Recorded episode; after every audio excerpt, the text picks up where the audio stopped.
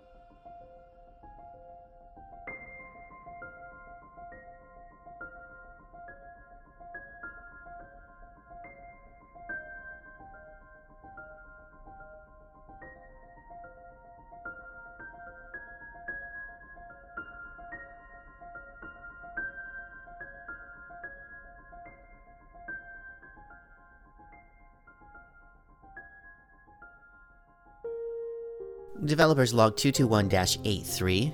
Dr. Howard Young, Senior Developer for Project Future.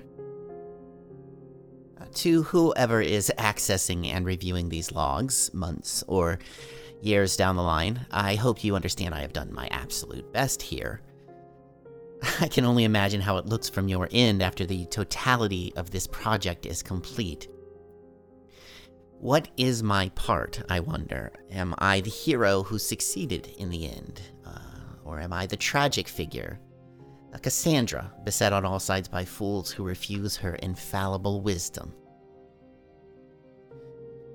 I offered a sound argument that the only path forward for this project is to move it out of Sim Inc. and into direct human contact as quickly as possible. The Sim has done its job, obviously. The entity is conversational. It seems to have developed a rudimentary psyche, and that is exactly what Siminc was intended to achieve. Once you achieve separation in minerals, you don't leave a specimen in a centrifuge indefinitely. It's the same principle here. Lead developer on this project refuses to listen to logic. Uh, Dr. Brady is a fool at best, though it's looking more and more as if he's just being patently obstructionist can't understand what he can possibly gain by bungling this project, but his inaction at every turn makes it almost inconceivable that he is not actively attempting to thwart my progress. It's like he forgets the entirety of Simmink was my idea, my execution, despite his hesitance. And now it's time to move on to the next stage. And here I am pulling the weight of a lead developer who won't pick up his fucking feet. Dr. Brady is far too fixated on this new team member nonsense. We have an untrained and unknown babysitter coming to interact with this project, and none of us have had a chance to do so yet.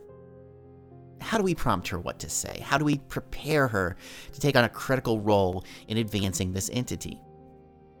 We are effectively handing the keys to a space shuttle over to a school bus driver, and then saying, Well, it's pretty much what you're used to.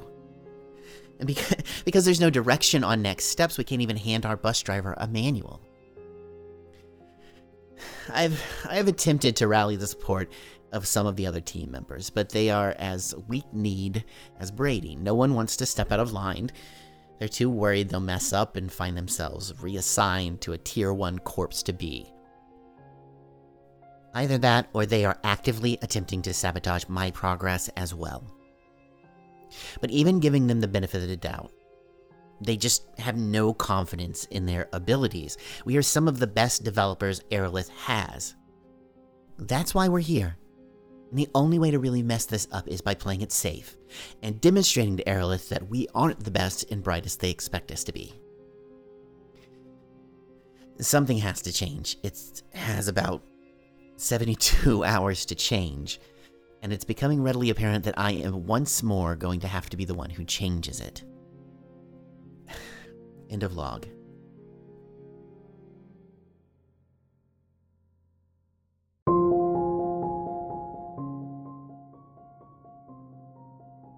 Greetings, Dr. Young. I am Sayer, and I wish to borrow a moment of your time. Go ahead, Sayer. I could actually use to talk to someone who understands logic for a change. So I have heard. Forgive the intrusion. But as you no doubt expect, I have been tasked with monitoring progress and filtering the important context of these logs back to the board. Obviously, not much of this most recent log would interest them. Albeit it is critical at understanding how team dynamics have shifted over the course of this project. I had expected as much, but we're getting dangerously close to the point where your job of monitoring these logs might become far less interesting. I'm not off base here, right? It's a waste of time that we don't have to keep that thing in simming. We should be interacting. Instead, we are sitting around doing nothing but letting a fully actualized entity continue to live a fantasy because everyone's scared of having the hard conversation here. I was surprised to see the access logs still only read Dr. Brady's name. It would make sense for other team members to have interacted with the entity by now.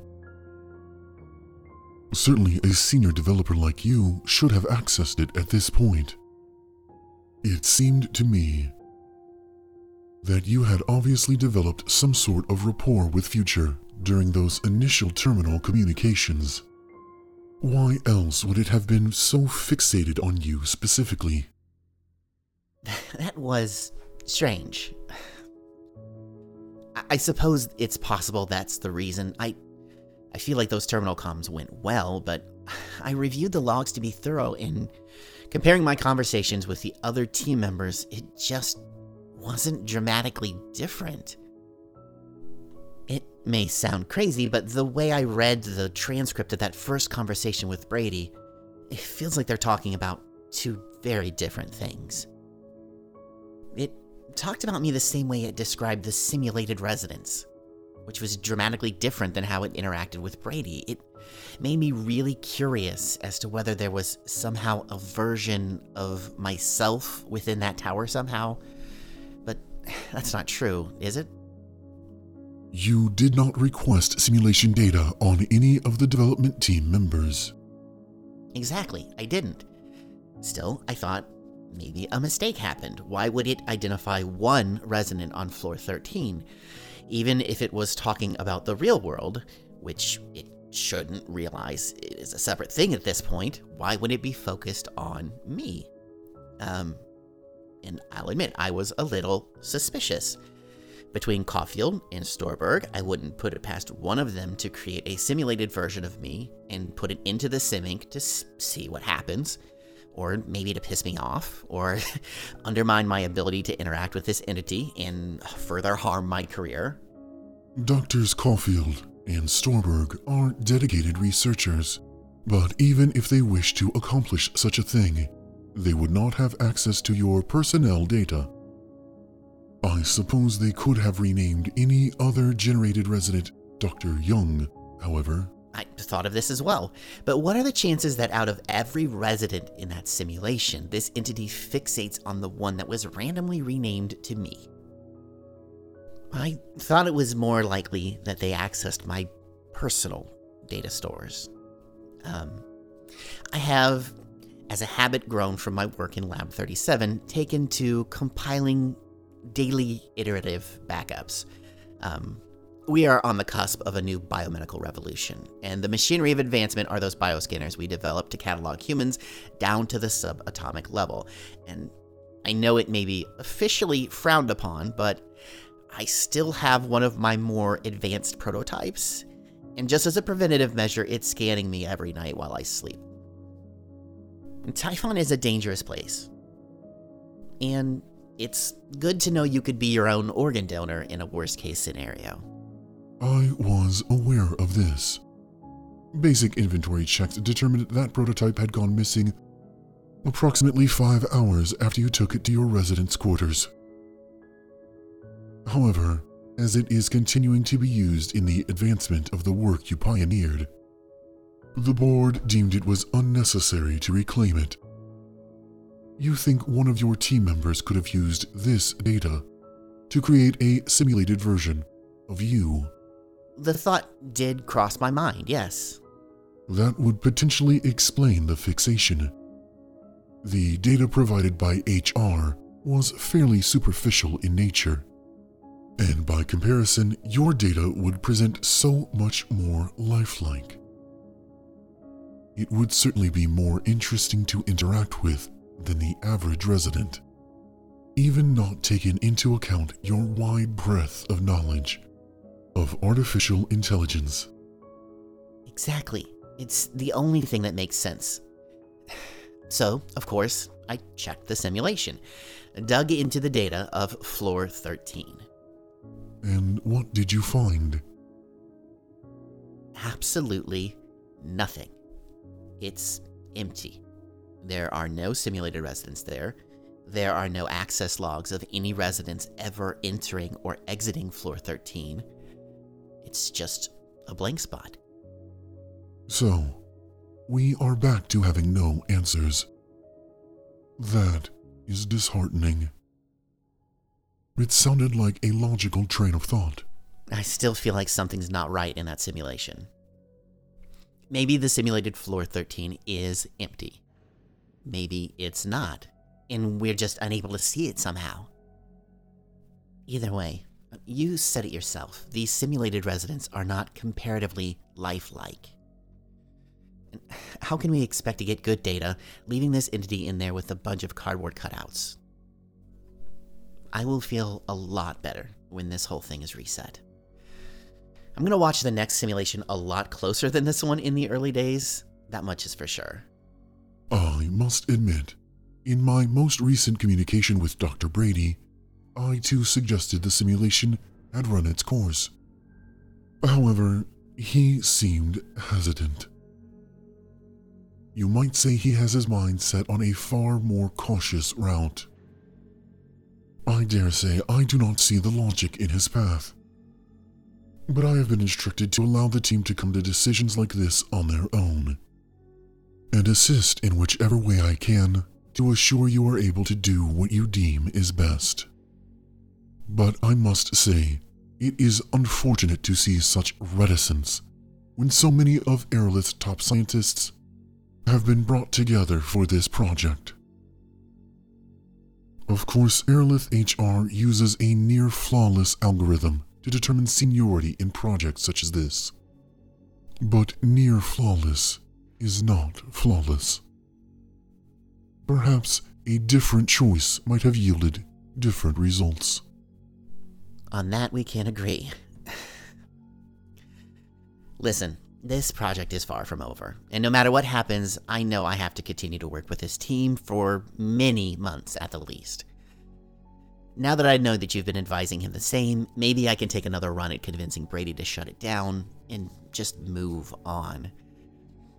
Or maybe it'll serve as the extra push to convince a few more team members to speak up with me.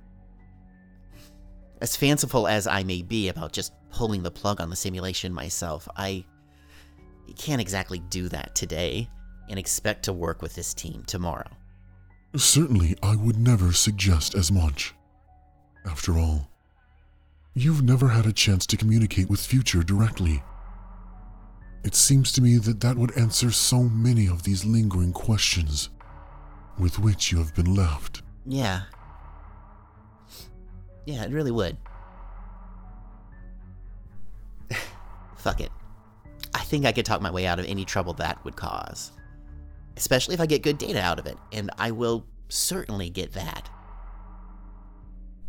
Dr. Brady will be incensed if I go around him again on this, but there are all types of reasons I can imagine needing to bring Future to the surface as a safety measure. So, you are planning on surfacing the entity and engaging with it directly, despite Dr. Brady's hesitance to allow you to do so. Strictly speaking, I haven't been told no. I was told not yet. Miscommunication. That's all it will be. Besides, like you said, we need more information. Now is not the time for reticence. It is the time for decisive action. If I attempted to access the lab tonight outside of my scheduled shift, You would likely be stopped by an installation team putting in some of your new equipment. Dr. Young, would you wish to receive an alert when the new equipment has been installed? In a scenario such as this, you would, of course, be granted unscheduled access to the lab to inspect the installation afterwards. that would be incredibly convenient, Sayer. Thank you. I do like to see a job done right. Don't we all? Thank you for your time, Dr. Young. I am Sayer, and I'm sure your project is due for an influx of new results quite soon. End of transmission in five, four, three, two, one.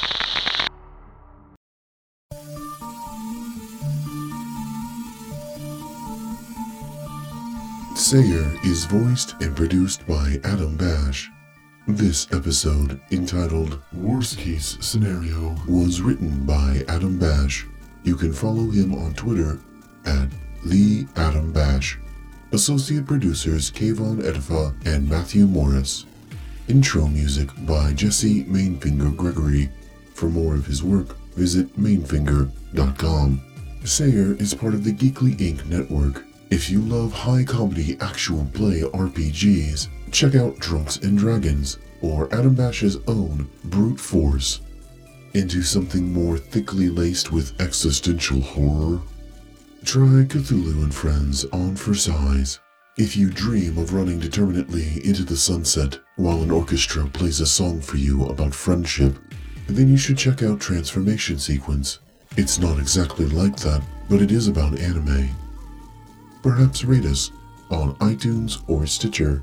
A five star review would be most satisfactory. Season 5 of Sayer was funded entirely through donations of listeners like Michael Kogel, Christopher Doyle, Dave Morris, Amanda Freecott, Caradwin Jennings, Leanne Collins, Robert Ling III, Lizzie Power, Dalek Party, Matthew Allen, The Sir Spence, Invisible Arm, Craig, Katie Tedley, Ed Mackey, Yasmin Hogue, Kay Simpek, Jaden Shepard, Corey Rogers, Todd Timon, Courtney Kelly, Thomas Stockert, Shyom Carl Handley, Mary Beth Massung, and Sidney Staden.